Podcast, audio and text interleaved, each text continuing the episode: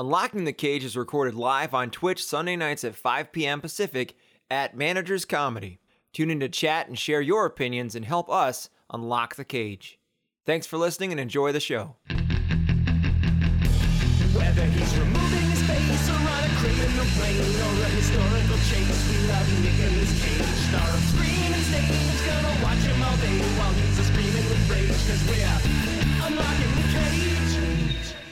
Hello, everybody, and welcome to another episode of Unlocking the Cage.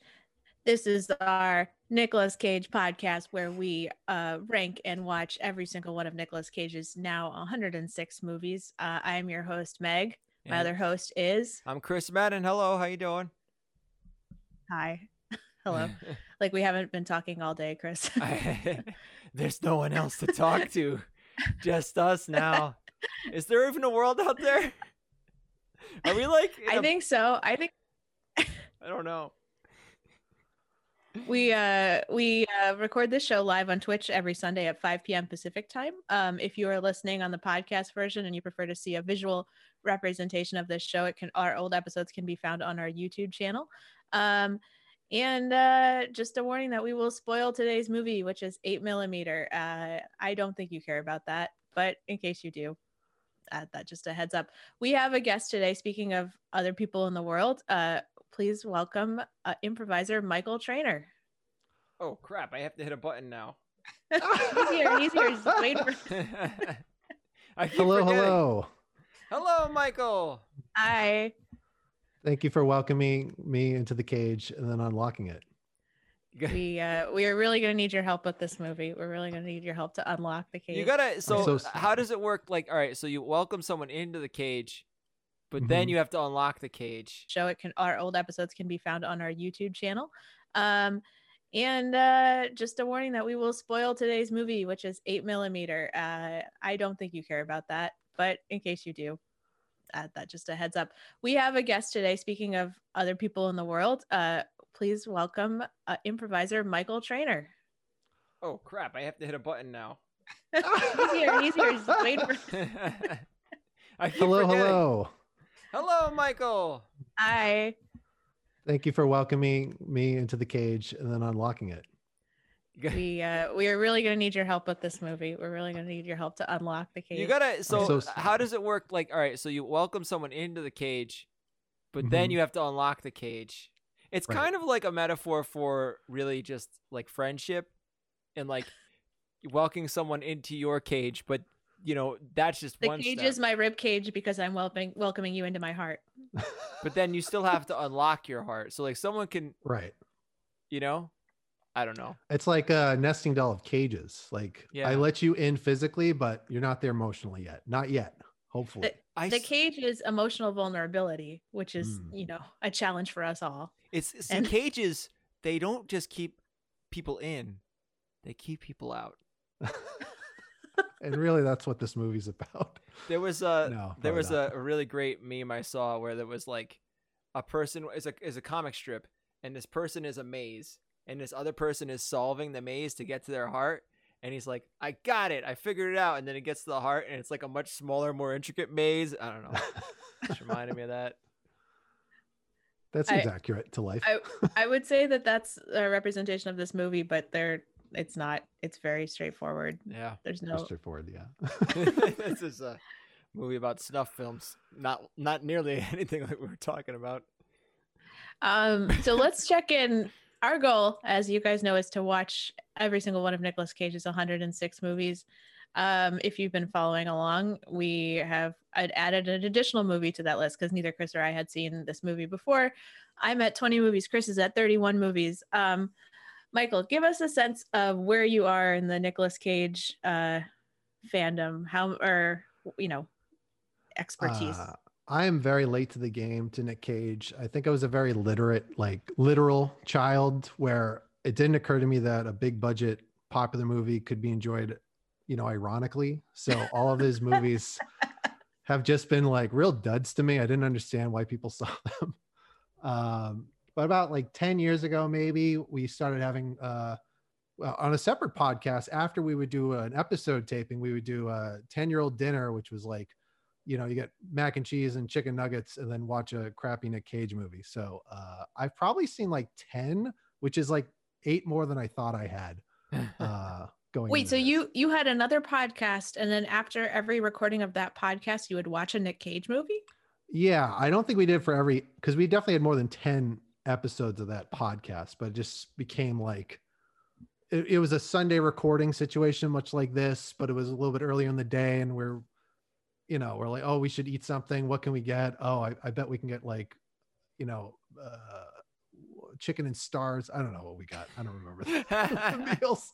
I couldn't think of one 10 year old dinner meal on the spot. Did you? Uh, was this for who the who the hell is Harry Potter? Who the heck is Harry Potter? No, this was like uh I think the name was uh was simulated itch relief. It might still be online. Simulated Uh, itch relief. The guy whose podcast it was, he was like a communications major in college and he took some like advertising class and they mentioned like in an infomercial you know if you're selling uh like a, a lotion or whatever you need to have like a simulated itch release face to sell the product. And he liked the term so much that it became the episode name or the podcast name. So uh but yeah i've definitely seen 10 Nicolas Cage movies all the way through, and then maybe five that I tried to watch. Do you, do you Yeah. have any that you remember enjoying, or any that you remember disliking? Um, uh, Spider Man into the into the Spider Verse is like the best one. Oh, that's um, yeah. for sure. Uh, we watched Season of the Witch, which is which is bad but enjoyably bad. Oh, I can't he wait like gives up one. his yeah, just enjoy his accent work for the first ten minutes, then he drops it immediately. Season season of the witch is actually one of our episodes coming up with uh, your friend Adi Heller. is gonna- Whoa! Yeah. yeah, We might have watched it together. He was around during those days. but he he uh he is he has watched every single one of Nicolas Cage's movies, and so I gave him the total list of you know all the movies that no one had picked, Yet- Mhm. and that was the movie that he chose. So I'm really curious to find out why someone who has the knowledge of every single other one was like, this is the one. Yeah, that is an interesting choice. Um, the only other one I can remember watching was, and I don't, I didn't put it on my list. So I must have seen it, and it's the eleventh one. Uh, the one where it's based off of like, uh, uh, it's like he get he gets raptured. I don't remember the name of Is it. it knowing? came out, Oh. like- It's not knowing. is that right? Oh no, Left Behind. Left Behind? That sounds right. Well, the the I saw world that in gets the theater. raptured and he gets left behind or something, or I can't remember. Yeah, that's exactly right. Yeah, Yeah. it was. That's fun. That'd be a fun one, but I didn't choose a fun one. I wanted eight millimeter. Yeah, so Let's- tell me tell me about uh why you chose this movie because I, I- was surprised anyone chose it. So Yeah, I mean, uh, your show booker contacted me and said, "Hey, do you want to do you want to do the Christmas episode?" And I said, "No." Team behind Chris and Meg, this elaborate team. I Yeah, our want to do big eight team. millimeter. my are you our assistant? Yes. I think eight millimeter might have been the first Nick Cage movie I ever saw. Uh, a friend suggested it in high school. He said, "This is a crazy movie," uh, and it's I I don't know. I still don't know what to think of the movie. It's been 20 years. I haven't seen it since that original time, where it had a crazy impact on my brain. Every time I think of Nick Cage, I'm like that baby face man in the gimp mask. Like, what is happening? He has a Uh, baby head. He does. It's so Oh. it's for me one of the more upsetting things in the movie is seeing that baby face man at the end. I, I Uh, think it was less jarring for me because we were watching it and I hit pause and then it just came up on X-ray who the guy in the mask was. You know, on the uh, Amazon just tells you the actors. Right. And he was Oh, in True man. Blood and I'm like, oh, it's the guy from True Blood is in this movie. Right at the beginning of the movie too, it was like, oh, I guess that's gonna be the guy under the under Yeah, the mask. when he when he sees the snuff Oh. film, if you pause it, it tells you who the guy in the mask is. Oh no, Yeah. that's a whole experience that you missed out on. well, Uh, I mean, that's fair. That's the fair. reveal. I missed the reveal. I want to tell you uh, a little a little fun fact about the guy in the mask. Oh, I can't find it anymore. All right, uh, I'm pretty sure he's the guy. Did you see Face Off, Mike? Is that one of the ones you've seen? I think I've tried to watch Face Off. but I Oh, didn't that get one's through so it. good. Um, well, then maybe this is for Chris. Chris, when he escapes the prison, he has the help of this really big dude.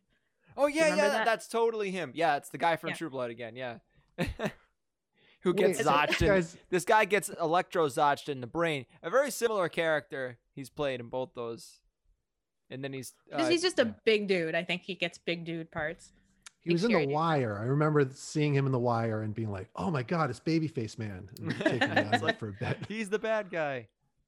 Yeah, this this Um, this movie was like, like for me watching it. I'm sure that if I watched this back in the day, like it would be like, uh, oh my god, this is hard to watch. This is a mixture of like horror and like holy shit, every taboo in the book is in this movie. And then like now watching it, some parts of this, I'm like, you know, a lot of 12 year olds are looking at this online. Like this the stuff they're they're selling in the black market underground that stuff is like accessed on your first google result if you just type the Max word Hollywood in- called it, man. Max Hollywood knew that all this is going online. He's a pioneer.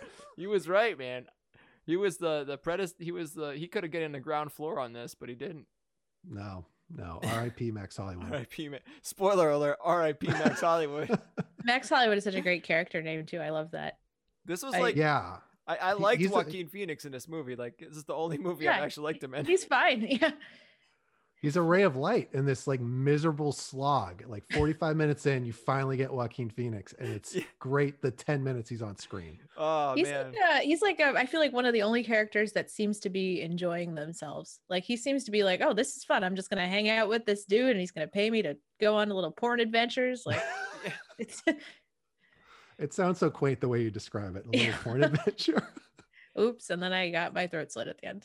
so but- yeah. just to to break down the plot Wait, hold on. Before we do that, Chris, what do you got I, I we are absolutely going to do that. I want to give you guys a little background on this movie. You probably already know it, but just in case, um, this movie was made in 1999 by Joel Schumacher. Um, this was Joel Schumacher's follow up to Batman and Robin, which was a bad bomb movie, and he decided to make this afterwards. Um, also, Batman and Robin kind of a little bit like S and M too, like yeah, some of the Bane. costumes. So Bane. interesting. nipples on the on the costumes Yeah. That was Batman and Robin. Was that wasn't the other Batman one, right? No, a lot of butts and leather though. Yeah. I don't know. I would I would argue that Batman Returns, which was not directed by Joel Schumacher, was much more kinky than the other ones because you had Catwoman. I mean, yeah, that was that was a huge. uh You know, But that's that's all leather, pretty much. All leather. but there are but so- elements that kind of like seem to match up. we will we will, and we will dig into that for sure. So all right, so this movie was actually a, a financial success, surprisingly. It, it cost 40 million dollars to make and made 96 million dollars. Um it it's terrible reviews. I think it's like about 20% on Rotten Tomatoes. No surprises there. Um and I bet you guys didn't know this. There was a straight to video sequel called 8 millimeter 2. I only found out when trying to search for this movie, eh. and eight millimeter two popped up, but I said, "There's no, there's no way in hell I'm watching that." it, it was it is the sequel but or i I think I, there's no like through line aside from the name and that it involves like maybe snuff tapes maybe porn i don't remember which Did any actors make it from this movie to that one? No. Okay. I mean, no one's alive from the first movie, except went- for Nick Cage and Catherine Keener. Like, Yeah. no one's around, right? Oh, And what a shitty baby- use of baby Catherine Cindy. Keener. Yeah. all right chris what you're gonna you're gonna give us an overview Okay, yes. So, uh, Nick Cage is a private investigator to the rich, known for his discretion uh, and his ambition. He is recruited by a uh, elderly woman whose husband has died, and she discovered in his safe behind a picture a video of a woman, a pornographic video of a woman being murdered. This woman hires Nicolas Cage to uh, authenticate this video, and it's an eight millimeter tape. Sorry, key. Should have known that. and craziness ensues as he goes down the rabbit hole looking to see to find the girl from the tape and whatnot. There you go. Yeah, That's it's my wild. summary of this fucking movie. also, they have a lot of great actors that they're just terrible. Like I, I was like, oh, Catherine Keener's gonna be in this movie. You know, Catherine Keener was like a young smoke show, in my opinion. smoke show Smoke show. Smoke show, bring in the smoke show. And they just totally underused her in this movie. Like she didn't really have much depth to her character, and she was like, "I'm just the lady stays at home with the baby. I'm happy all the time." Anyway, I wasn't. I wasn't. yeah, with that. sh- she's just there so that Nick Cage can lie to someone.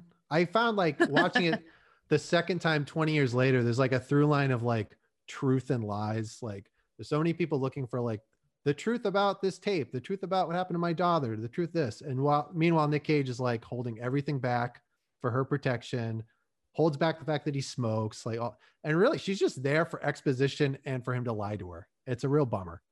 This, I, this is uh I'm I was just looking. So this is before being John Malkovich, I think, because being John Malkovich was also released in 19 yeah, it was in, released in December 99 and uh this was like January 99 or February 99. Oh, so this is like this is like they have Catherine Keener and they don't know what they've got with her because Ah. like she's about to get really big is is my pre- guess. You know what? I, Mm. I was just pointing this out to Meg earlier today because I was cutting a clip out of the uh, the uh, trailer for this, and the writer of Seven wrote this Mhm. movie, and it's called Eight Millimeter. I knew that he wrote seven, but I didn't pick up on Like, this being what a is numbers this guy game. doing? Did he write the film The Nine, the animated film The Nine? Do you remember this movie?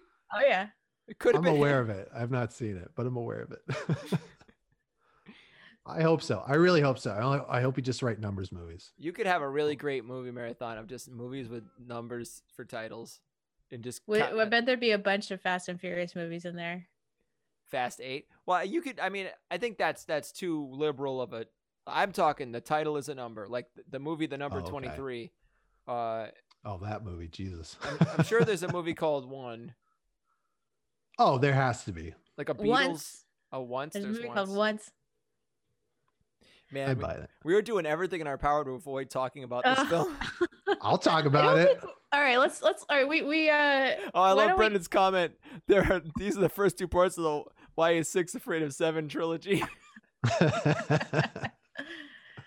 Um. All right. Do we have any? all right, I, I, what clips do we have that can get us started? There's the there's the one where he watches the snuff film, which I think I asked Chris to edit out the snuff film just so we can see yes. Chris, uh, Brendan, same people's names. Nicholas Cage's reaction. yeah. Tom something, I think is his name. Tom Tom Wells. Wells. Tom Wells. He's doing well. Tom this Wells. is just Nick Cage reacting to snuff videos over and over again.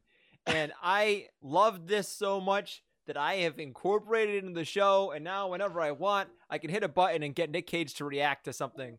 So we got all three of those on three different uh, three different things. So if there's something really stupid in the movie, we could uh, just bust out Nick Cage reactions.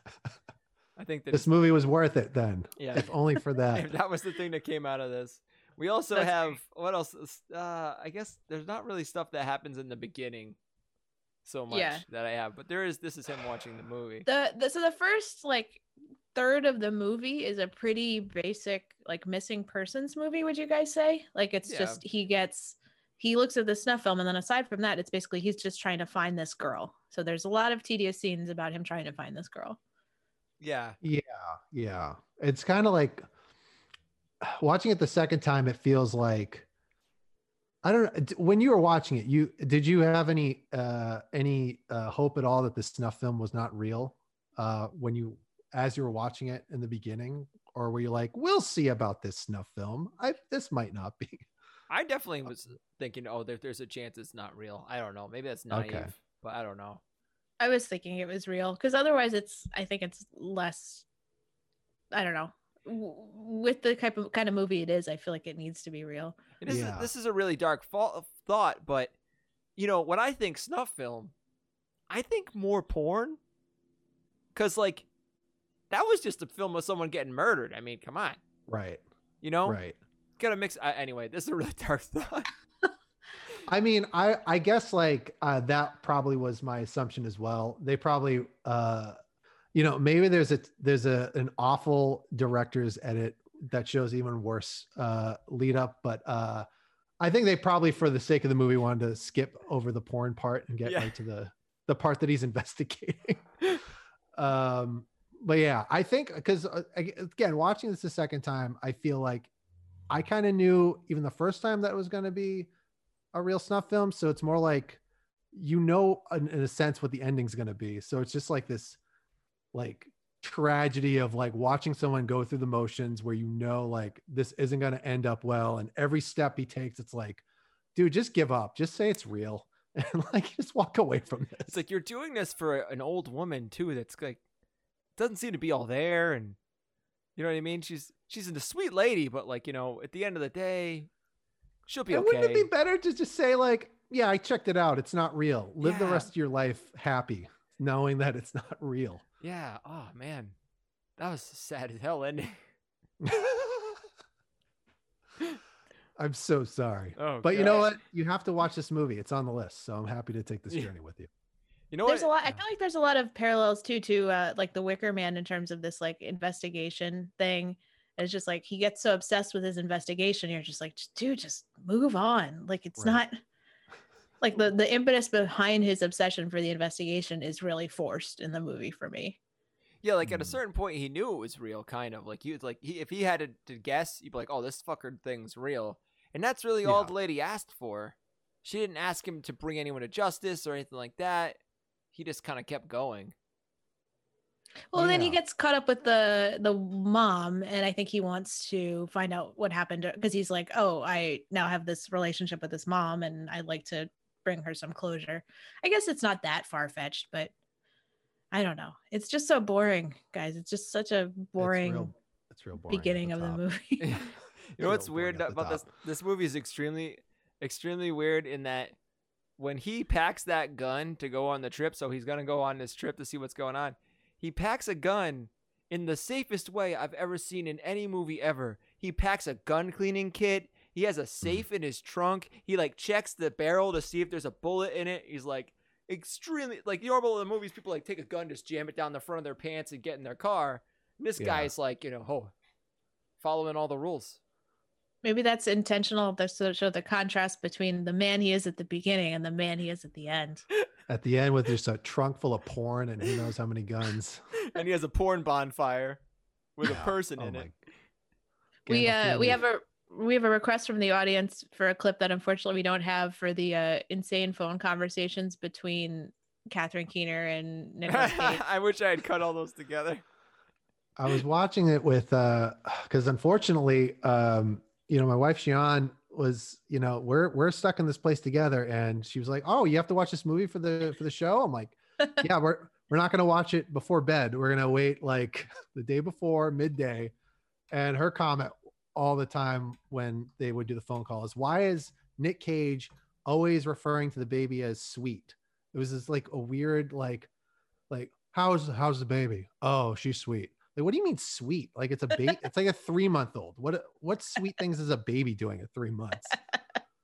Right. Uh, but yeah, that was every phone call, I believe. from Is the baby's Nolte. name Cinderella or is that just their nickname for a baby named Cindy? Oh, I don't know.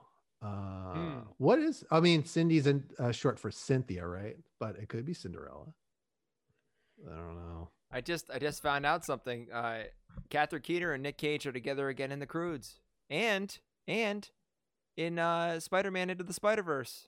Oh, Catherine that's Keener was in that? She's Doc Ock. Oh yeah. Isn't that crazy? That's cool. Um, all right, so we have uh we have another clip from this this era of the movie before it gets real porny and before Joaquin Phoenix shows up, um, where he goes to see uh Norman Reedus, who has a small part part in this in the in a in the jail.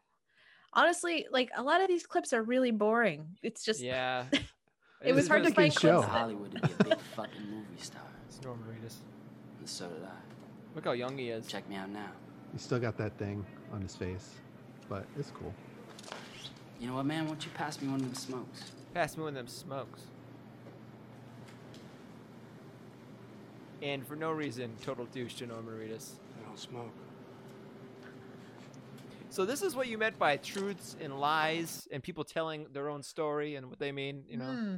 Yeah, I have a I have a theory about this. I feel hear like that and the way that he acts around Max Hollywood is his true self. He's way polite to everyone else that- that he meets in this movie, including his wife. He's like, just, just uh, have to say what I have to say. I'm gonna get out of this cigarette lie as like cleanly as I can. But the second that guy pushes his buttons, he puts out the cigarette to be a dick. And the second that he's putting Max Hollywood, you know, onto the job, he's like, let's pretend that this place actually gives you four hundred dollars a week. I'll give you five hundred dollars, and just razzing him and giving him shit. Like, I think that's who this guy is, but he can't be his true self because he's. So I don't know if it's the job or just who he is. I don't know. All right, so what are your? I think you're really onto something here because what this it sounded like to me, Mike, is he needs the story. It's like when he calls the woman and he's like, "I need your permission to kill these guys." Like he needs the truth, the story, to line up such that it allows him to to be the asshole he wants to really be. I think so. And in saying this, I am no way saying this is a good movie, but I do think this is a way that I get through the movie feeling like I've accomplished something. Man, So the darkness was in him all along. I think so. once again, so. Paul Hollywood was right that that was what he said about the devil and all that stuff. What's no Max Paul Hollywood? Remember that Paul scene where Nick Cage is making those cakes and Max Hollywood comes out and handshakes him? oh, we had a we never mentioned this in the show, or maybe we did. We had a we had a Great British Bake Off uh, Nick Cage crossover at some point. I don't think we were able to get a clip of it. Yeah, because it was. Wha- It, It was the episode where they made cages for their cakes in the most recent season, Oh, that's—I've only seen the most recent season. and so they I'm did a whole Nick that. Cage bit That's about Nick. Cage and cakes. I think. now that's a fucking show. So he's doing this swear word show. You get him on Great British Bake Off or nailed it. Oh man, now we're talking. yeah, where he's I'd like less it. uh, where he's like being himself and less like in a host role. Oh my god, it'd be amazing. Yeah, by oh, but by the time we uh, get to our next episode, Chris, the uh, Nick Cage history of swear words on Netflix will have been released. So There's gonna have to can be a bonus episode for that one. little bonus episode on that. All right, so um, we've got we've got the whole boring scene. Then we get Max, the whole boring thing where he's sort of just investigating. Then we get Max Hollywood shows up. That at So least is interesting. So much happens. I remember look pausing the movie and be like, "What?" Like it's so much happens up to that point. It's like incredibly boring. You're like, "This movie must be three quarters over," and it's like barely even halfway over when Max Hollywood shows up. You're right. like, they "Oh really my God." slow played in the beginning, but then you know once Max Hollywood gets there, it starts kicking up. "Yeah." That, I, I He's hawking electron, elect, uh, vibrating vaginas. He's reading Tr- Capote. He's not gay, which he just tells him. I guess it was in the '90s. You just had to say that if you had like, I don't know, if you, if some guy approached you in a movie, you just had to say that you weren't gay. he's like a terrible detective because he he literally goes. He's like, "Ah, well, I need to find uh, you know, find some porn. I'm gonna go in the porn store." It's like, "Oh, well, I read these things." I guess I'll go talk to the guy at the porn store to see if he knows it. He goes to one porn store and he gets incredibly lucky that Joaquin Phoenix somehow yeah. has like a network to every friggin' underbelly person there is. Could have just been an 18 year old sh- like moron working behind the desk. Yeah, I uh, I I was friends of friends with someone who worked at a porn store, uh, and I can tell you if this guy approached him, all he would get would be his like doom metal like eight eight track uh you know demo that he was working on he wouldn't get this underground anything he would just get bad music Um, Oh so my we, we get a bunch of scenes of him going to like different underground porn shops, which are Okay. all like in warehouses with like random fabric hanging down. He goes to Diagon Alley of porn. He goes, no, no, uh, what's the other one? The bad one. Uh, this feels like a harry potter reference yeah. Uh, oh, know it. damn it. It's it's not Diagon. it's off of Diagon Alley. Uh, one of you guys in the chat has to know this. Knockturn Alley. Yeah, Knockturn Alley. He goes to the Knockturn Alley. hogwarts He goes to the Hogwarts of porn, and uh, yeah, Um, but so these scenes are him literally just walking around asking people for snuff films. Like he's just like walking to Yeah. random people and be like, "Do you have anything harder?" yeah in the it most like suspicious way possible i have a large sum of money i want to spend let me i like no one talks like that but he's walking around like a cop and surprised that no one's giving him the, the information or the goods that he's looking for Oh, we got to talk for a second too about how terribly acted this entire film was. Like Oh, how we will flat get every into that. line was. Like everything was just like, oh my god. like usually I'm kind of on the fence about his performances. Like I'm like, all right, this is kind of doing something for this movie. This was just hmm. bad acting. You know, this was no effort. He didn't sell anything. No. it's very weird yeah i and everyone's performance is like and i think it might be the script and maybe the director or whatever because everyone's like a little bit off. Cage is really off so i'm not counting him. But like everyone's just like all the lines that they have to say is just like a little bit like people don't talk like this, and it's not like stylized enough for me to like Yeah. enjoy it. Do you think he was like doing some great acting, and then Joel Schumacher the whole time was like, "No, no, no, no, say it more like you are like just you you have no brain in your head, and you're just a stone person." Like I don't definitely think- had I like don't the think he- city of angels like look to him at times, like like well, you know, he's just like, yeah, like wide eyed like that. Yeah. but not the fun Nick Cage wide eyed like uh. no. Sorry, Meg, I interrupted you. Oh for no no no! a I, I I'm actually reference. yeah. City of Angels is, is one of our other ones coming up, so uh, Oh, I'm excited about that. Which Teasing it. uh, Is she on point out something? It's, it's she is right. It's like, do you remember like there really was only one pure Cage moment, and it was towards the end when he like kind of lost his shit briefly at the trunk of a car. yeah, Like that was the only moment I was like, oh, he's you know still in a cage, but and that's from the trailer, I think. I'm trying to understand. Or Yeah. it, it is a it is a very uh, straight man Cage movie for most of the movie. Um, we do Mhm. have a lot of crazy side characters. Um, what's it called? Brendan and Shion in the chat are talking about Peter Stormare. I hope I was saying My his name right. favorite, my He's- favorite actor. oh, we have a clip. we have a clip of him. Hell yeah. We have a clip of him. Um, why don't we show that clip, Chris? Why not? Let's go to the clip. Hold on, I have to, bow, bow, bow. Norman Reedus has to go. Bow, bow, Bye, Norman. Hi. Oh, 5,000 now. 5,000 upon delivery. Two women, one white, one black. Hard bondage, of course. Of course. Other than that, trusting your own uh, artistic interpretation, I only have two stipulations. Okay, challenge me. I want to watch you work. You don't want a franchise, do you? Steal the recipe for my secret hot sauce.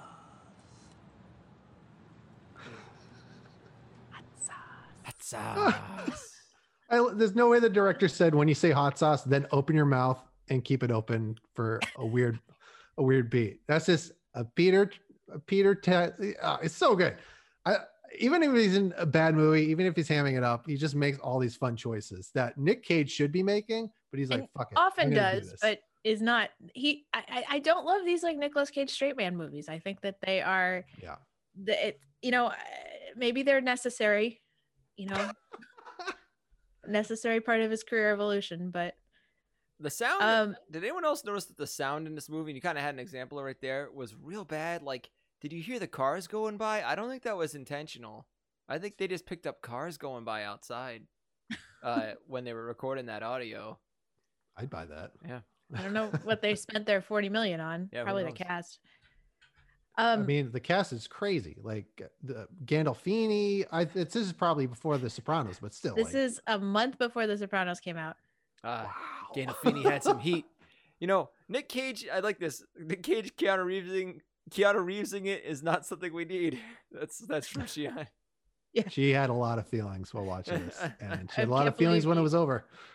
Oh my god. I uh, that's that's a I'm glad she sat through it, but w- I feel bad that she sat through. I warned her so often, but how can no one's going to believe the warnings of this? Even the people that listen to this and haven't seen the movie, They're like, Some "Oh, of them this are sounds fun." Yeah, it's I'll give not it a it's not fun. not fun.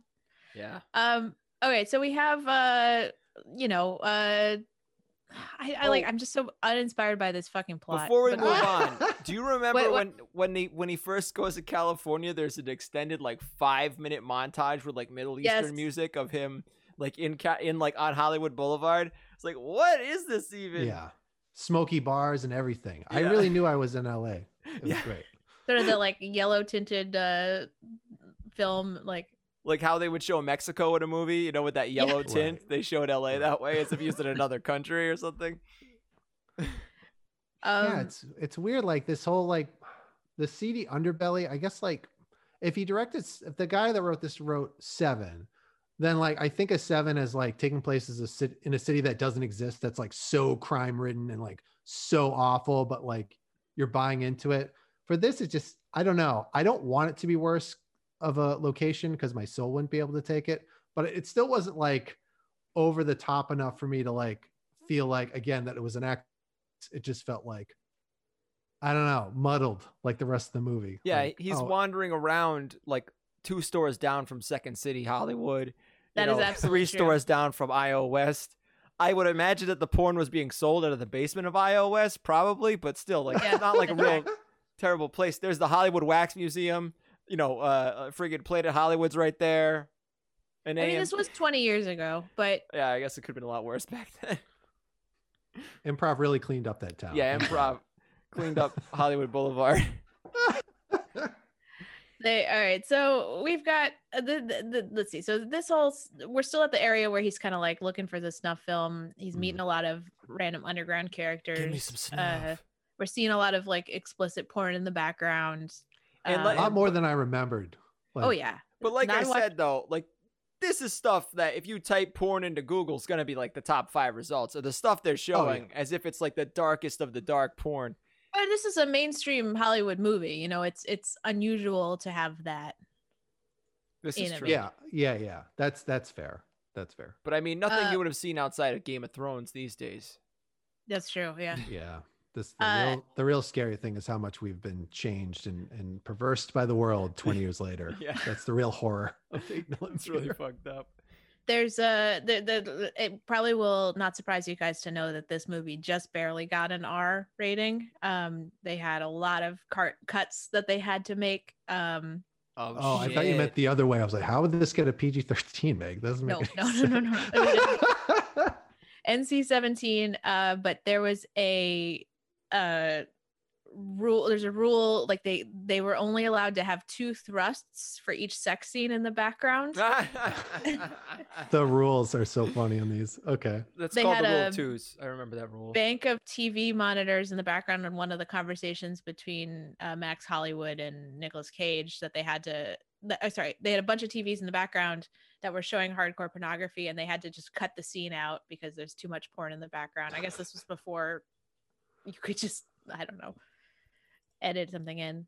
Mm. Um, and then a lot of the violence was cut back a little bit, like when uh, Joaquin Phoenix gets his throat cut that was a little bit more graphic in the original version which in this version they thankfully cut away pretty quickly Yeah, I don't even remember blood happening. I Yeah. kind of yeah, I was like, I wait, did his it was throat just get cut? Because it looked yeah like he how he just dies pinched his throat. Yeah, but like you couldn't really see it. Yeah, it wasn't like nowadays where you go, you know, it's like right. the sprinkler In Game goes of off. Thrones, Yeah. once again. In Game of Thrones. um so let's move on to the next section of the plot which i would say is the gandolfini stuff Mm. Ah, yes. i love him i was thrilled that he showed up even though you know he's basically just doing tony soprano and but tony soprano who does porn Porny um, soprano porn. Porny Porny- porn Thank you, Chris. you want to uh you want to hit the clip the clip of him and nick cage on the phone he Let's, sounds uh, dead like Tony Soprano in this. It's just it's just like Mhm. it's the same character. I know all about it. Yeah, you know all about what? About that girl. Six years ago. I know what you did to her. Who is this? You murdered her. You and your friends. I don't know what the fuck you're talking about. You killed her on film. And now you're fucked. You're all fucked. yeah, so he just calls him up to kind of shake the the hornet's nest up, make something happen. as much as the dialogue's a little off on this for me in general, like that part, really everything he was doing in this movie, like I buy him. Like the the like hearing like him actually reacting to stuff and like the smile that he doesn't need to have on, but he's gonna have it on so you can hear him smile on the phone and seem like he's lying and it, it you know playing off. I I buy it. I, I think it. I think he did a better job than he should have in this movie. Oh yeah, Are you talking about James Gandolfini or Nick Cage? James Gandolf, not we'll never talk about Nick Cage's acting in a positive way in this movie. Yeah, no, I think he was. I no problem with him in this movie. yeah. Yeah, Gan- Gandolfini did a good job. I would So say good. most of the side characters did well acting wise. There wasn't. Know, nothing stood out to me as being like badly acted. That stakeout was like, I think a little over the top and kind of like made me what like kind of not believe the movie. Like it kind of took me like way out of the movie because like basically he he's like all right, I know this guy works. I know he lied to me because he had a conversation. He kind of lied to him. So he's like, I'm to go next door. I'm to rent out a whole floor of this abandoned factory. And I'm just to stake him out and wait for him to Tap his slip phone up. too, right? And he taps Yeah. his phone. Like, this feels like, I don't know. It just felt like at, at some point, you know, man, like this old woman's gonna be like, "Hey, dude, you just like spent a million, like a million dollars on this. Like, I think you I signed think a lease on to- that factory." You're supposed to understand that his budget is unlimited. I You know? so. But the lawyer What? guy, the lawyer guy, I guess, didn't really feel the need to stop him at this point too, because the lawyer guy knows is signing the checks, right? Oh no, he only. I, I guess he's only talking to the old woman. He's not talking to the lawyer. Right.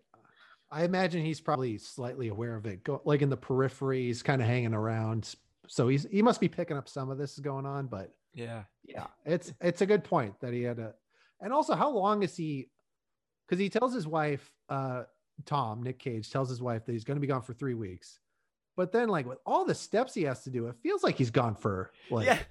months. Like at the end of the movie, he's like, "Man, what a crazy three weeks this was." you know? Here's my adult child that's now ready for college. Thanks for the uh thanks for the money, old lady. Yeah, like he still has the same face wounds at the end of the movie, you know, that he got like, you know, in Hollywood. So it couldn't have been that long. It- yeah. But to your Oh, point, it feels like so it would take a while to Yeah. like make all that happen. It also feels like it take a while because it was just a slog to watch. Also, I mean, like he just walked away from all this stuff and he sent a letter with basically all the details in the mail to this woman. But like the law never got involved. They found all these bodies everywhere and they're like, ah, Well, yeah, let's let's wrap up let's wrap up the plot. So we've got Okay. Gandolfini, who's just the- another villain who's associated with um uh oh god, what was his name? Something Uh, Velvet. Dino Uh, Velvet. Dino Velvet. Dino Velvet. Great name. um and uh we he he goes to some like fancy Hollywood Hills house and pushes some guy in a pool, which was actually a funny scene. And then he calls for help. I mean, he falls in the pool, and it doesn't sound like he's saying, "Hey, there's someone on the property." It sounds like, "I can't get out of this pool. There's no water in it." he's like, fuck. And then, and then later on, that pool's filled. When Gandalf is like Oh. running for it, it's like clean, filled. It's like they had a talking after that happened. Like, dude, you got to fill your pool. yeah. Fell into in the it. pool. I couldn't get out. Maybe they were like, you know, I fell in that pool and uh, it gave me an idea. We should shoot some porn out in the pool. We got a whole pool here. And they're like, let's clean it up. That's We, a whole uh, scene they cut yeah. for good reason. Oh god, I didn't even look to see if there's any deleted scenes for this movie. I Ugh. don't think I want to see them. I'm sure they're all just I mean, if they are, oh, God. Rough. what so uh we I don't know. There's like a bunch of He chases this him is- down. He he finds out. Uh, he gets to Dino in New York, and, and he he tries to set up. We saw that scene where he's like, "Hey, make a porn for me, Dino," but he's just always trying to get to this guy, the machine, who is who stars in the porn, who is the one that killed the girl, and he wants to find his identity. They realize he's playing him, and they confront him at a warehouse where they're gonna supposed to shoot this fake porn, and uh, they kill fucking Dan- uh, Paul Hollywood, and Jesus Christ. and he's like, "It was stodgy," and he fucking It's dies. nice sponge. Nice sponge. Well, when you say they though, it, it, it's Dino, it's uh, it's uh, Gandolfini, and surprise, surprise, lawyer that- dude. that, that lawyer dude Lawyer dude from comes Silence up. of the Lambs, right? I, I Oh, think shit. so. Uh, I found oh god, what I don't remember the actor's name, but when I was lurking for clips of this movie, I found a fan YouTube that just does all of his clips that from the movie. Like so, it's just it's all of his scenes, and the YouTube is oh god, what is this guy's name? Hold on, I'm gonna look this up. It's just All what- the scenes from this movie. Yeah, our edit all of his scenes from this movie are edited together. Anthony Heald. Oh God. There can't be that much. that's- that that's real. Not crazy. in it that long, is he? So it's just a supercut of only his scenes. Oh. Yeah. Oh, maybe I have to bring this up on the screen. How long? Oh, okay. Yeah, here we go. It's uh it's the the the the YouTube account is called Anthony Heald dash favorite actor. Favorite actor. Okay. It's owned I- and operated by Anthony Heald. I mean, he's not a bad actor. It's just it's surprising that he's someone's favorite. So this is this isn't This just person has uh, six subscribers, and everything has a Russian subtitle. And there's quite a bit of videos from Anthony Heald's movies that are just his scenes from like A Time to Kill, from Whispers in the Dark, from Silence of the Lamb, and Red Dragon. So this guy loves loves him. That's you know amazing. what? oh, I, I like uh, Peter Stormare. He likes this dude. We all, you know what? It's fine. Everyone, everyone loves someone in this movie, so good for him. man. So yeah, he gets the uh, Nick Cage manages to get the jump after turning them on each other because he explains that the lawyer withheld a million dollars. Uh, the old woman had explained that her husband had made checks for a million dollars and the lawyer had taken most of the money. Dino Velvet shoots him with a fucking crossbow. Badass. Mhm. And then uh, Dino Velvet gets hit with a stray bullet in the jugular, goes down. Uh, Not like this. It wasn't supposed to be like this. Something Ah, more so cinematic. yeah. I love him so much. And they kill Max Hollywood. Oh man! Yeah. And then Gandolfini chases uh, Nick Cage gets away. Gan- Gan- they they stab. Uh, you know, we're just giving this way too much information. I- Everybody yeah. dies. Every oh no no uh you know because this is a slog. So Gandolfini gets away. Nick Cage tracks him down. Oh, and he asks permission to murder him. Oh, we gotta play that clip. This is a clip of uh of uh Nick Cage asking the girl's mother's permission to to kill uh James Gandolfini. Remember when when I asked you if you'd want to know the truth, no matter what? What? Some men they took her and they killed her and they buried her. No, no, no, I'm sorry. No, no, no, no. Sorry. No. I want to punish them for what they did. What are you saying? This? I can hurt them. Give me your permission to hurt them, please. Tell me how much she meant to you. It's That's it's so, so weird.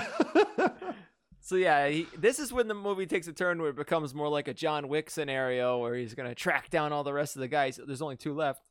Yeah. He lights Gandolfini on fire. He tracks down at this the point, machine. the the eight millimeter film has been destroyed, so it's not even like he can do anything about the crime through the legal channels. Like Yeah. it's done. It's it's too late. and so he's he's got got to kill everyone. and and Gandolfini even says to him like, "You gotta shoot me with your own gun that you bought in your name." Like such a reasonable thing to say. That was a middle- pretty good James Gandolfini impression. That was good. That's good. But he, he says that to him, and I was like, man, they're they know whoever wrote this knows a lot about like gun safety and like laws. I don't know, and like ballistics testing. Mm-hmm. Just don't see And that coming. Gandolfini's just helping him out. He's like, I don't want you to get caught when you kill me, so Yeah. don't shoot me. Uh, and he gets killed in the bon- bonfire porn. Tracks down tracks down uh babyface man to his house. Lives with his mom, obviously. Stabs him a bunch of times. They fight in a graveyard, and he reveals he's got a baby face. He's like, "Look, I look like just like everybody else. I know how to explain it. I just love what I do. What?" Kills him. There's no weird backstory. I'm just like this. Isn't that tr- the true horror? Eight millimeter coming to a theater near you. well, what you said actually, Mike, is like making me think because he's the antithesis of Nick Cage because he is who he is, uh, and he doesn't need an excuse to be who he is. Whereas Nick Cage needs an, uh, he is never who he is. He lies about who he is all the time. He doesn't even use his real name for half the movie, and he, uh, you know, he can't be who he is unless he has an excuse. Yeah, even at a point where I would think it doesn't like er, leading up to like you know all these events. He's he's lying to Catherine Keener about what the case is, and that makes sense for the type of job this is. Fine, I buy it. But then there's a point where it's like go go to where we spent Fourth of July. You would think like you would say, hey, uh, things are bad right now. I'm not going to go into the details, but you're in danger. I'm in danger. So like, let's lay low. Instead, Catherine Keener is asking these valid questions about what the fuck is going on. Uh, wh- why, why am I here? Why are you hiding things from me? And I don't think at any point in the movie he says, okay, here's what's up. Even after the fact, when he winds up just raking those leaves, grinning like an idiot in his yard, That's bizarre. and like he reads a postcard like he, there's still no there's just still no evidence that he's told Catherine Keener. They stare at a glance like, oh, you understand what's going on, even though you don't know this piece of mail I just opened, Catherine Keener. But he just it's just ah, he just all I want for him to be honest with Catherine Keener. That's why I came on the show. I just wanted I feel like the that the real ending of this movie is much darker than what they show. Like he's raking leaves and he has this vacant expression when he's like slowly raking leaves as if he is like like completely like just you know what's the word catatonic. You know he's just kind of like Mhm. uh, and then someone you know gets that letter. He's like smiling like a crazy person. I thought he was just gonna go in and murder his family or something crazy like that. Like that's the ending. Like he gets infected So- with the evil. You know what I mean? Interesting you bring that up. Well, because um, this is this movie had heavy rewrites. It was originally written by a guy named Andrew Kevin Walker, uh, and they thought it was too dark, so they asked the au- they asked they asked the screenwriter to lighten it up. Um, and then Joel Schumacher was like, or the original screenwriter was like, "Nah, I'm not going to do that. Like, it's going to be fine." And Joel Schumacher was like, "Yeah, no, no, we're going to lighten it up. I'll and I'll I'll do some rewrites on it."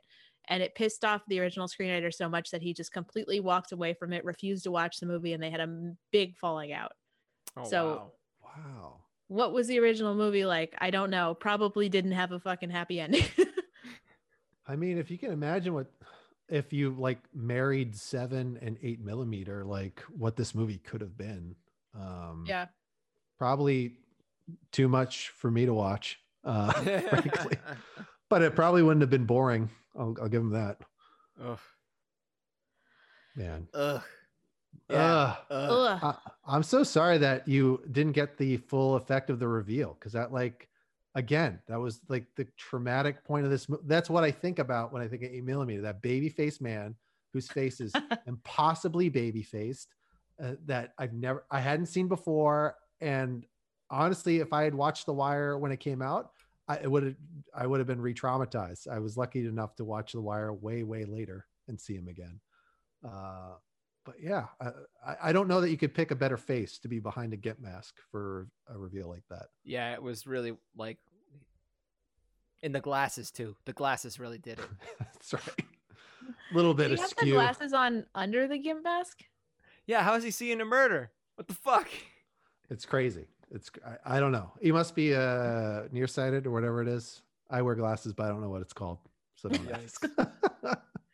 Um, let's uh, let's let's. Do you want to do bingo, Chris? I feel like Oh we've yeah, let's go to bingo. I need to Let's make see. a bingo let's, thing. let's we need a little cheering up, guys. Let's see if we can get a bingo here. Um, so basically, the way that this works is we have these cumulatively added these on from our last three movies. Um, Mhm. I think was a few. There's a few things that we don't have yet. So seeing a therapist, not in this movie. It should be, but it's not. Yeah, really. Uh, nobody was pregnant. Mm. Um, the underwater scuba propeller. That that's gonna be a hard one to get. Um, so specific. it's very specific, but it has shown up in two movies already. Two. Um, Undercover Fancy Cage, which is when he wears a suit and talks in a fancy accent. There no. was I mean, he was undercover undercover, Cage. but he was undercover, but not fancy, unfortunately. So but we do have a standoff. So there we go. We've got one to add to that. hell yeah. We had a guns, gun and crossbow standoff. Um, all right, we got remake, which would get us a bingo. So this one, there, there is a movie that it is similar to a Spanish movie called Thesis, which is related to the movie World of Snuff Food Films. But it, I looked into this movie. Uh, it was from 1996, so it predated this movie. I don't think that it's a direct remake. I think it's just sort of like they were like, oh, let's do a American snuff film movie. So unfortunately, I don't think we're gonna get credit for that one. Yeah. Yeah. What is tattoo sighting? So thank you for asking, Michael. So Nick Nicholas Cage has a very ridiculous back tattoo that shows up in some of his movies. Oh. Um, but we did see him shirtless, and the back tattoo was makeuped out. Hmm. okay. So we, we it does it does show up. Um, That one is in a lot of movies, the tattoo. So that one especially that- earlier ones. Yeah. uh cage is a villain he's not the villain uh there's no addiction stuff like there's no Well- i'm Shion is saying there's Smoking, but- yeah that's true But I, I get, but the thing is, I, I think we have a separate one for, like, I think Cage smokes in almost every movie.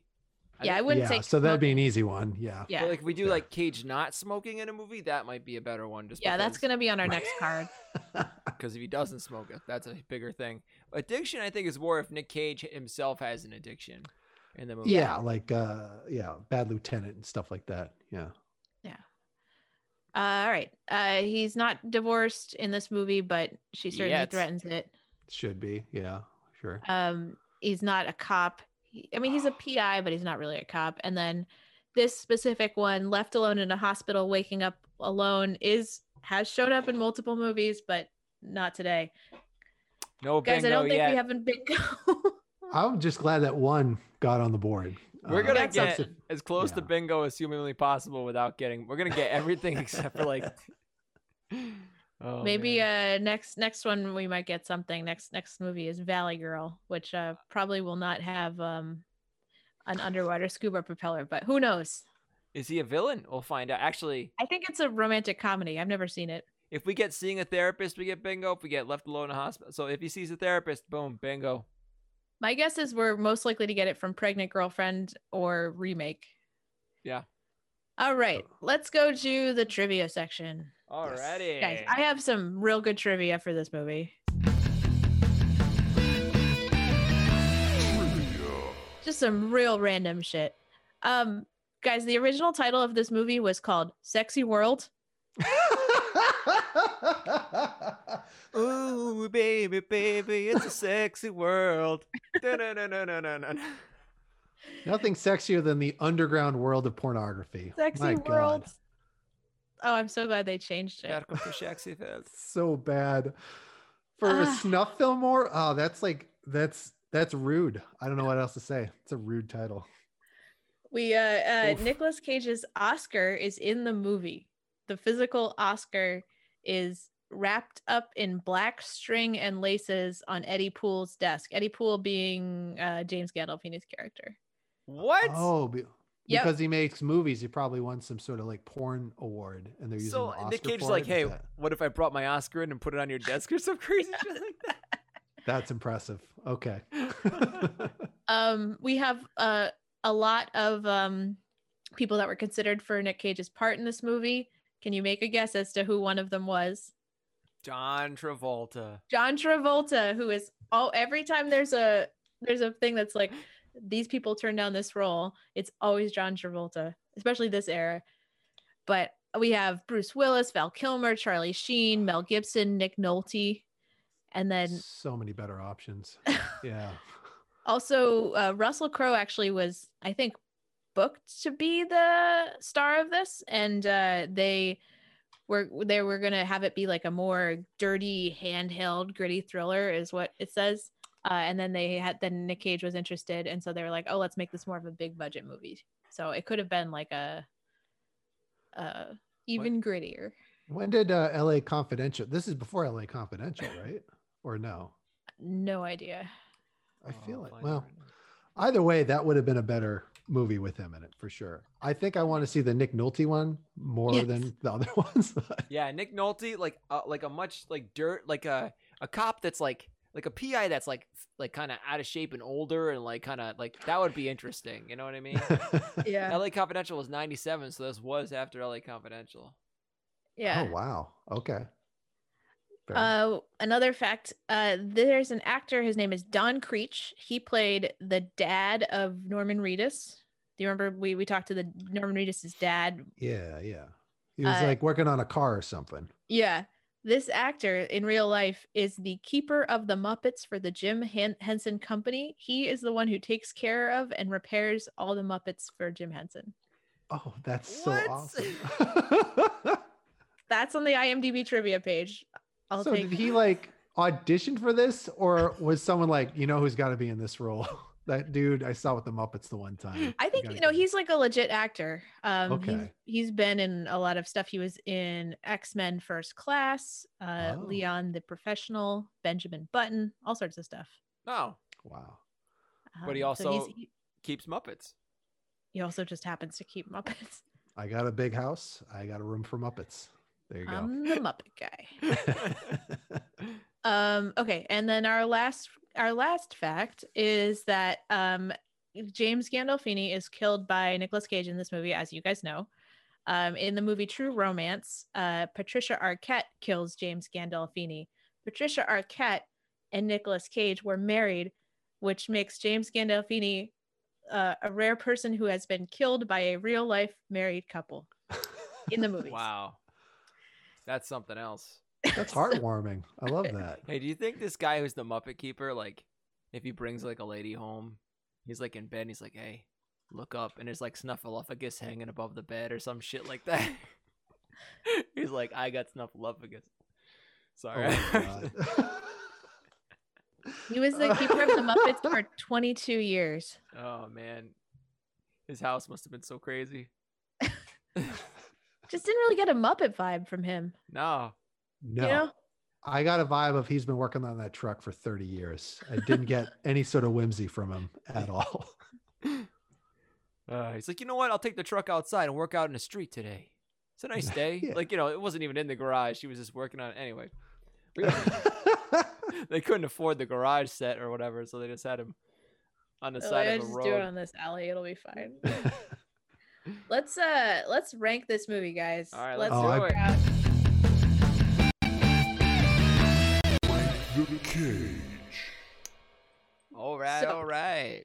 I'm All guessing right. high rankings for this movie. Yeah. Yeah. Oh. So we've got I think this is our 16th, no, 14th movie. Fourteen. Um just to give you guys a little uh, uh thing of what we're working with, Mandy is still our number one, followed by The Rock, and then our number, our last two movies, our worst two movies are Jiu Jitsu, and then whatever we watched last week, which I'm totally blanking on. Chris, what was that?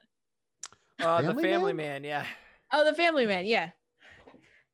So uh Blanking. we'll, on- we'll see. It's gonna end up somewhere around there, probably closer to the bottom. Um, I don't know. I'm voting on this too, so we'll see what happens.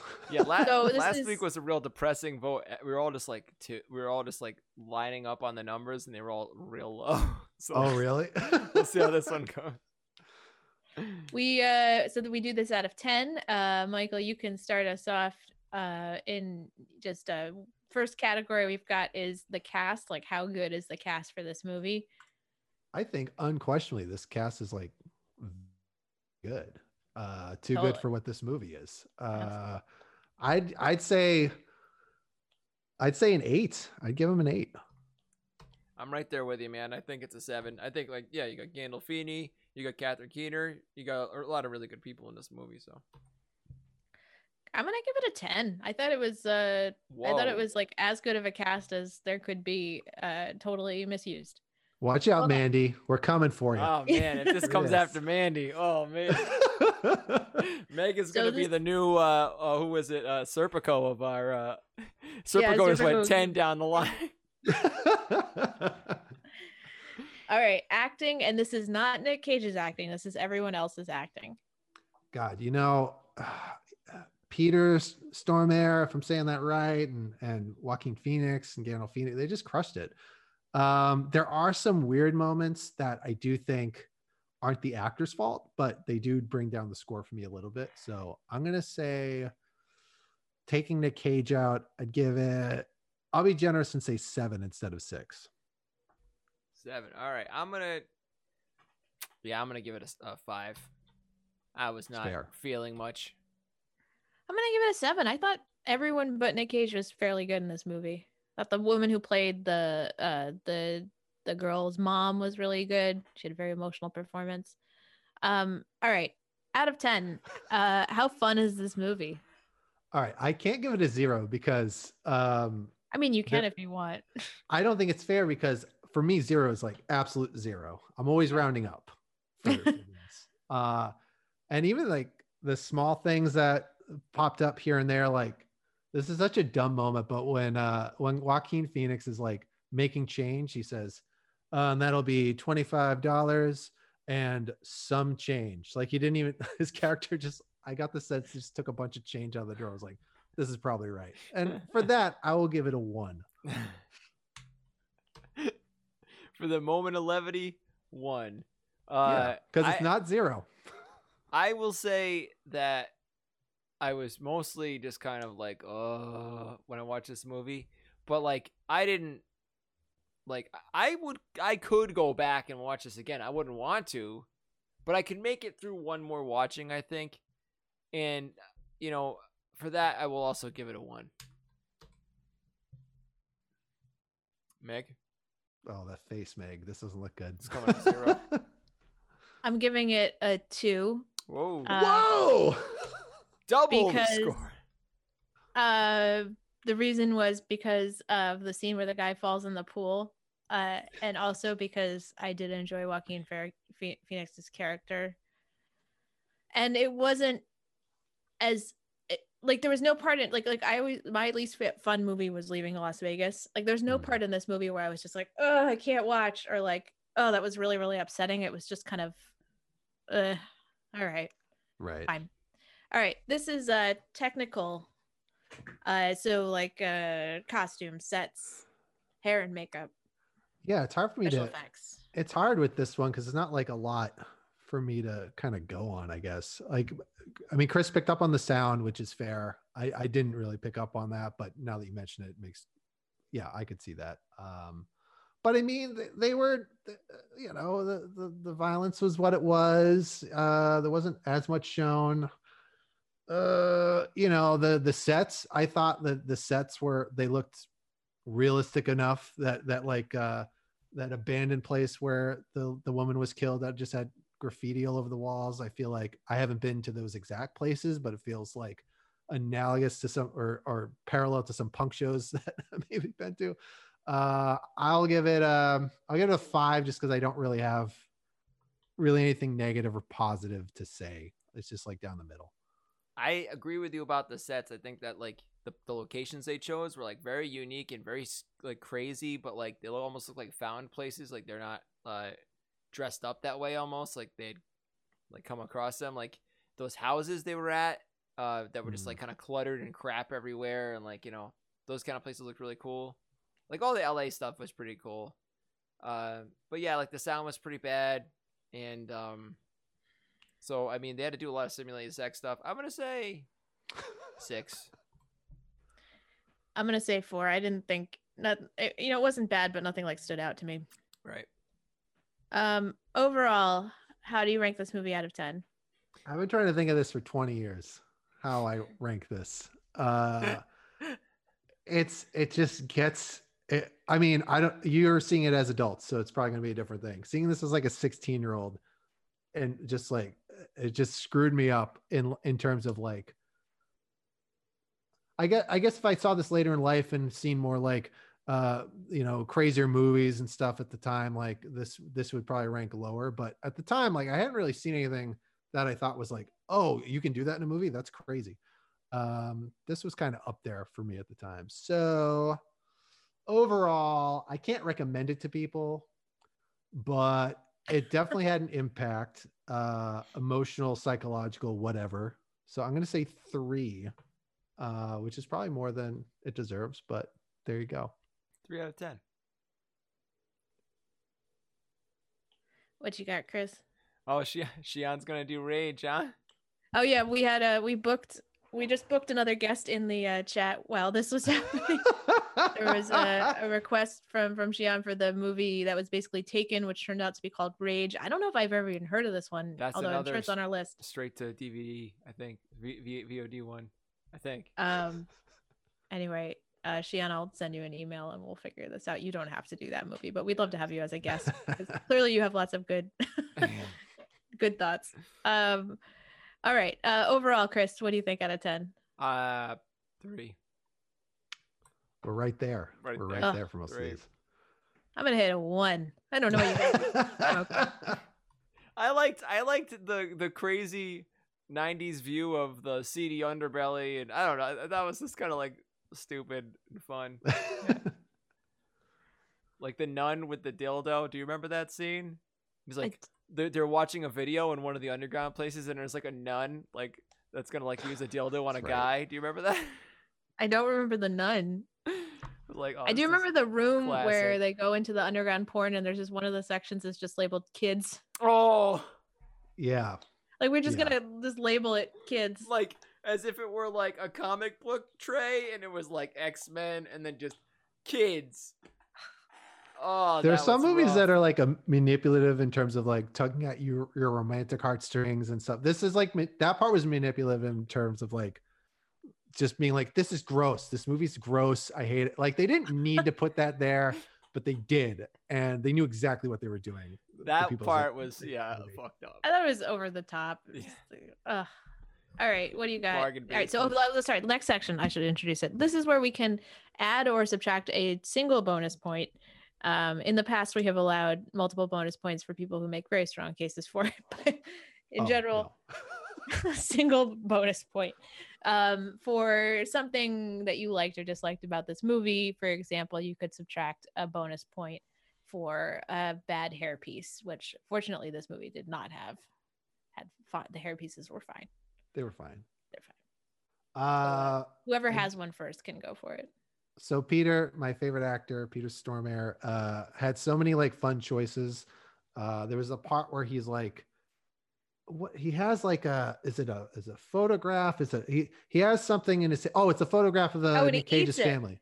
Yeah, and there's no way that he was told to do that, but he he just he's like I need to do something. I need to make a choice. Like chews it up and then like doesn't even spit it out. He just allows it to fall out of his mouth because he's like decided that his character was always in a drug haze or something. So I, I give it I give an extra point for that. Anytime that that dude makes a choice, it's uh it's the best.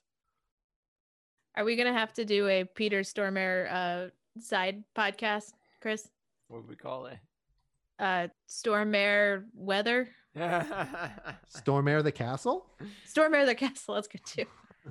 Uh, I uh, I was just thinking of something, and I'll, I don't know if I should give a bonus point for this, but you and I were talking about the first half of the movie being on the East Coast, everything being very gray. Yes.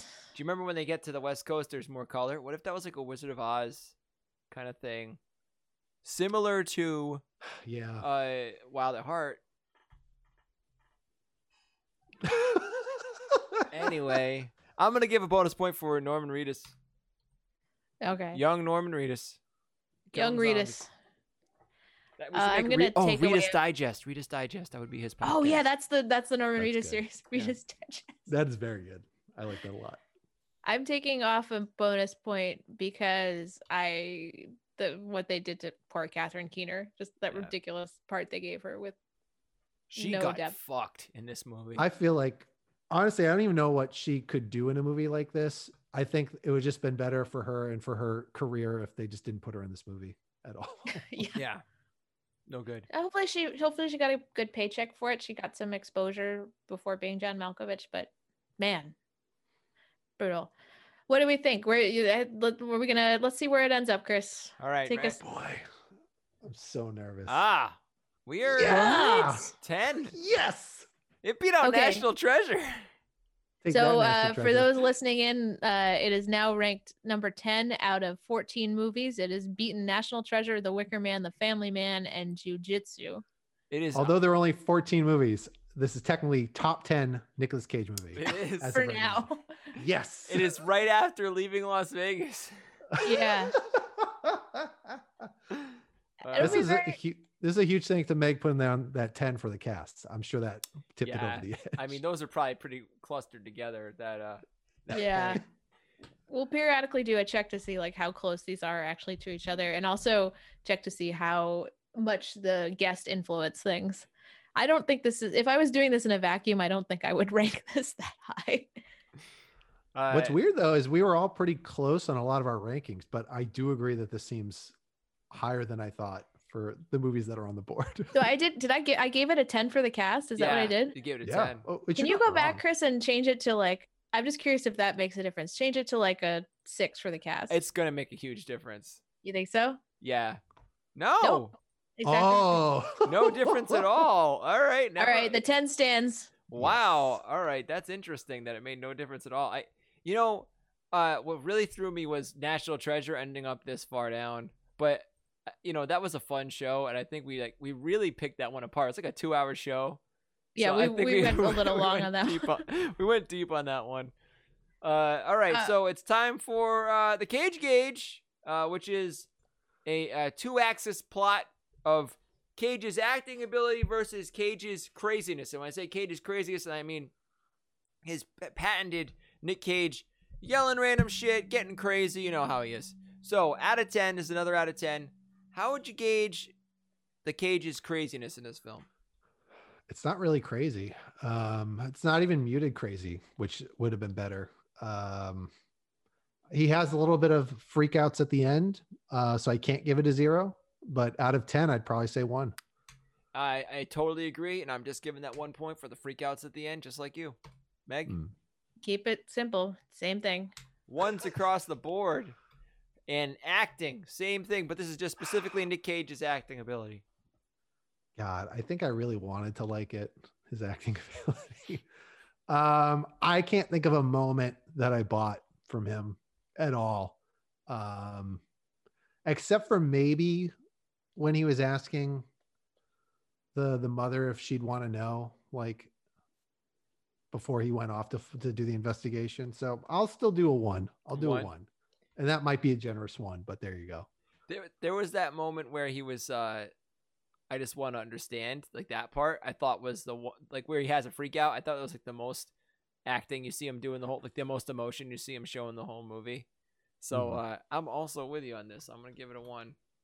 I am right there. One, two. Ooh. This was just a real clunker. We are we are braving some new territory on the cage gauge. We are down in this less Look crazy bad acting quadrant. I don't think we've ever been this far down. Yeah, we really haven't. yeah. This is the same neighborhood as uh as National Treasure, but uh it is the lowest acting, lowest crazy cage movie we have. This is Family Man right here. This is Gone in 60 Seconds. Those are the neighbors in this quadrant. Uh if you look into the uh good acting, less crazy, you've got uh uh Raising Arizona and oddly enough Jiu Jitsu. Which uh Oh, okay. How did Yeah. that happen? things happen when you when you have no real science behind what you're doing just you know shit happens so i don't know what this tells us but this is it I don't know what it tells us. who knows what's to be learned from this but we have uh we have gauged the cage So Let's, uh, Mandy is uh, good acting, more crazy. yes right? Mandy is in there? that that uh on I'll go back oh no Sorry. every time i go back it plays design flaw in my uh my I'm shit so here sorry. I Uh, didn't. But yeah, Man- Mandy is uh in that. See, that's the red face right there. That's the Mandy. Yeah. Uh, you got Mandy. You got Face Off. You got Leaving Las Vegas. Uh, So you, there's all three of those are sort of front runners, but on different ends of whether you like acting or craziness. Right. Basically. the Vampire's Yeah. Kiss is up here because it is, uh, you know, extremely. Wait, that's not. No, that's not Vampire's Kiss. Sorry, that's Vampire's leaving- Kiss way to the right. Yeah, All crazy, Vampire's Kiss right? is right there. More crazy bad acting. I have to put some kind of uh, alternate text on these so I can see what the names are. You, like memorized all the faces. yeah, this is uh The Rock. Right down the middle Yep. for the rock. So, oh, then this is uh, Wicker Man right there. More crazy. I'm bad surprised that didn't get a better score. I remember enjoying that uh, that movie. yeah. It's it's so tedious. It's just like there's there's all the crazy parts, and then there's also just a lot of running around, like having Yeah. really slow, awkward conversations with people. I think that That's the thing to be learned, though, I've been learning from these for a lot of these movies. There is a cut in there that's very good. Like Mm. like Wicker Mhm. Man, there is a tight thirty minute Wicker Man cut that's fucking awesome. Jiu Jitsu, same Mhm. deal. Like you can make a twenty five minute jiu jitsu cut that would just blow your mind, but you know they stretch it out for two hours, and you're like, what the fuck am I watching? right. Chris gets so mad whenever we start a movie and it's two hours long. It's like two hours. I don't. For me, two hours seems like a normal length for a movie. She yeah, she said we I should- mean, when you see movies like this, I you have to you have to agree with Chris that Yeah, that's when you see a slog like this, yeah, it's fair. Like, I mean, you could have really cut to, like, you could have cut maybe 15, 20 minutes out of the beginning and cut, like, really quick to LA, like, in the first. Like, Oh, 'cause yeah. That was when the real story started happening. I yeah, I feel like if you cut a big chunk out of the beginning and kind of like be more blatant about like like maybe Nick Cage should be a character that's like overly good or or or or somehow more incorruptible in the beginning so his downfall is like more pronounced so you give a shit that he's making this journey but you don't get that you just get that he doesn't smoke I thought what they were hinting at with this whole thing was that he, also, uh, Brendan had a hot take that the ideal film length is 78 minutes to three hours long, to three It's hours 78 minutes or three hours or long. three hours long. Uh, I thought the whole movie they were like kind of hinting at that he was going to be corrupted. And like at the end of this movie, he was going to be the one making porn, or he was going to get really into, you know, uh, like Right. like Joaquin Phoenix kept saying that to him, and but no, No, they, that's the other, probably the other version that we will never get to see. We'll Nor do get I see. want to, but it's probably the original. Yeah. I, Um, I'm looking forward to not thinking about this movie ever again after this. put it in the vault or lock it back in the cage. In the cage. Lock it back in the cage of things I can forget. I just Oh, love that it. should be that should be a effect for question for you. That should be your last bit on these shows. Like, do you want to unlock this cage or do you want to lock this cage? Ooh, this I one, like lock this cage. This cage should not be let out. Oh, The uh yeah, Chris, Chris, you should have a sound effect for that when the when the the little reaction thing comes up, like wah, wah, wah, wah. I don't know what would it be like. depending on what what it is that uh he's doing. Yeah. Um, all right, so let's do a quick. I think we have time for a little quick Nick Cage fact. Chris, if you want to boop us over there.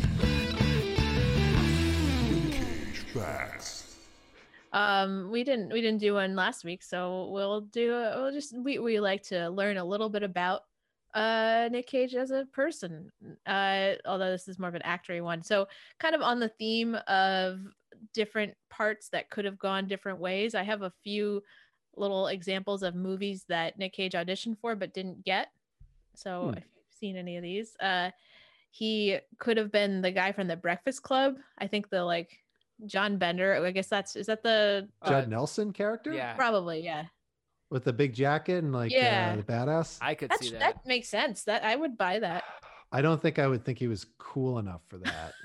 That's You know what I fair. mean? He, I could see him dressing up, but I wouldn't be like, man, when I grew up, I want to be as cool as that guy. But no. Yeah, rarely is Nick Cage cool in a movie. That's an interesting, uh, an interesting thing to think about. Uh, similarly, another cool character that he did not get was Tony Stark. He could have been Tony Stark. uh, Is he almost every superhero? Is that like his deal? He's really into superheroes, but he has not played that many superheroes. He had a a, a Superman movie that almost got made but didn't. Um, he played Ghost Spider-Man. Rider. Ghost Rider, yeah. Played Oh, and Kick Ass. And he- yeah, and he was, and he, and also he was Spider Man in Into the Spider Verse. Mm. Um, all right, another one is uh Willy Wonka. That would have been a real weird Willy Wonka. I'm assuming that's the. uh the Tim Burton. One. I mean, obviously that's the. the, the Oh, the God. kind of But wait, no, the, uh, could that have been Wilder. the Gene Wilder version? Nah, he would have No. been like 10 years old. That would have been a different movie. a real weird movie. Um, and also uh, Tom Cruise's character in Risky Business, which I've never seen, so I don't have any comment on that. yeah, same. I know he goes across the floor in socks and underwear. That's about it. Yeah. Um, Oh. and that's our Nick Cage fact from the day. Um, and that's that's pretty much our show. Um, Michael, do you have anything that you want to promote to our our vast audience of Nick Cage fans? Vast. Uh, we just uh, binge watched the first five episodes of Ted Lasso, which is the exact opposite of eight millimeter. So if you want to not uh, have this taste in your mouth, just watch it. If you have Apple Plus, watch Ted Lasso. It's as good as everyone says. It stars Uh, uh, what's his name? Jason Sudeikis. Yes, it's I it's so good. Uh for personal projects, uh I'm in QAW. I think I'm in a video this week. Uh but QAW is just a great great time on the 2MB studios here on Twitch. Uh check it out. A weekly uh fake wrestling show as opposed to all the real wrestling shows out there.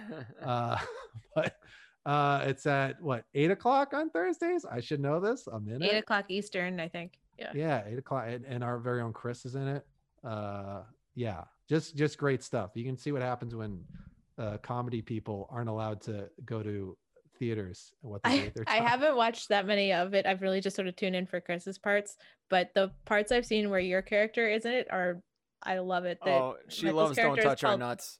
Don't touch our- It's like a bunch of squirrels stacked up on top of each other, right? uh they're an I I called it a mech suit but then someone corrected me that's a gundam or s- i don't know what the term is i don't watch anime but it's like a mechanical suit that they all wear That are Uh, a bunch of squirrels controlling a wrestler. Here's my Yeah. canonical question to you. So these squirrels, do they each control a robot that together forms the Scarecrow robot, much like Voltron, Ooh. or is it you know what I mean? Another is it all one robot and the H are just inside of it? You know, it hasn't been said in the show. Uh, so it could be. I do like them all controlling a separate robot. Like Uh, Power Ranger style? Right. Yeah. As it like as is, if you hadn't said that, it would have been they all control like a different limb or the brain. Like there are five of them, so they can be in all four limbs in the head. But now I'm thinking, yeah, they probably are part of different. Yeah, thank you, Chris. This is a good, a good writing session. Oh, use you, that. you could cut like some some really obscure season of Power Rangers that no one watched and just put it in there. oh man, that is 100 percent happening. now. So quarantine action wrestling, 8 p.m. Eastern time on twitch.tv slash 2MB studios. If you want to see Michael's squirrels beat up other fake wrestlers. yes. Um, and then uh, th- then our next show is on January 10th. Uh, we have our musician friend Molly Walburn. She's super funny and uh, really looking forward to this discussion. We're watching the movie Valley Girl, a very early romantic comedy cage. That'll be interesting. yeah, that'll be fun.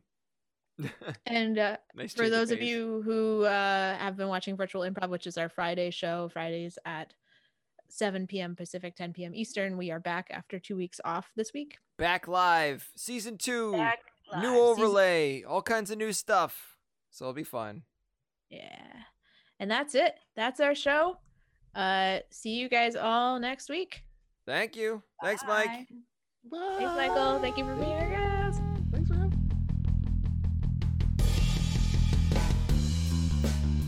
Unlocking the Cage is produced by The Manager Special. Music by Will Janetta. Check out our other shows, as well as sketches, animation, and short films at managerscomedy.com.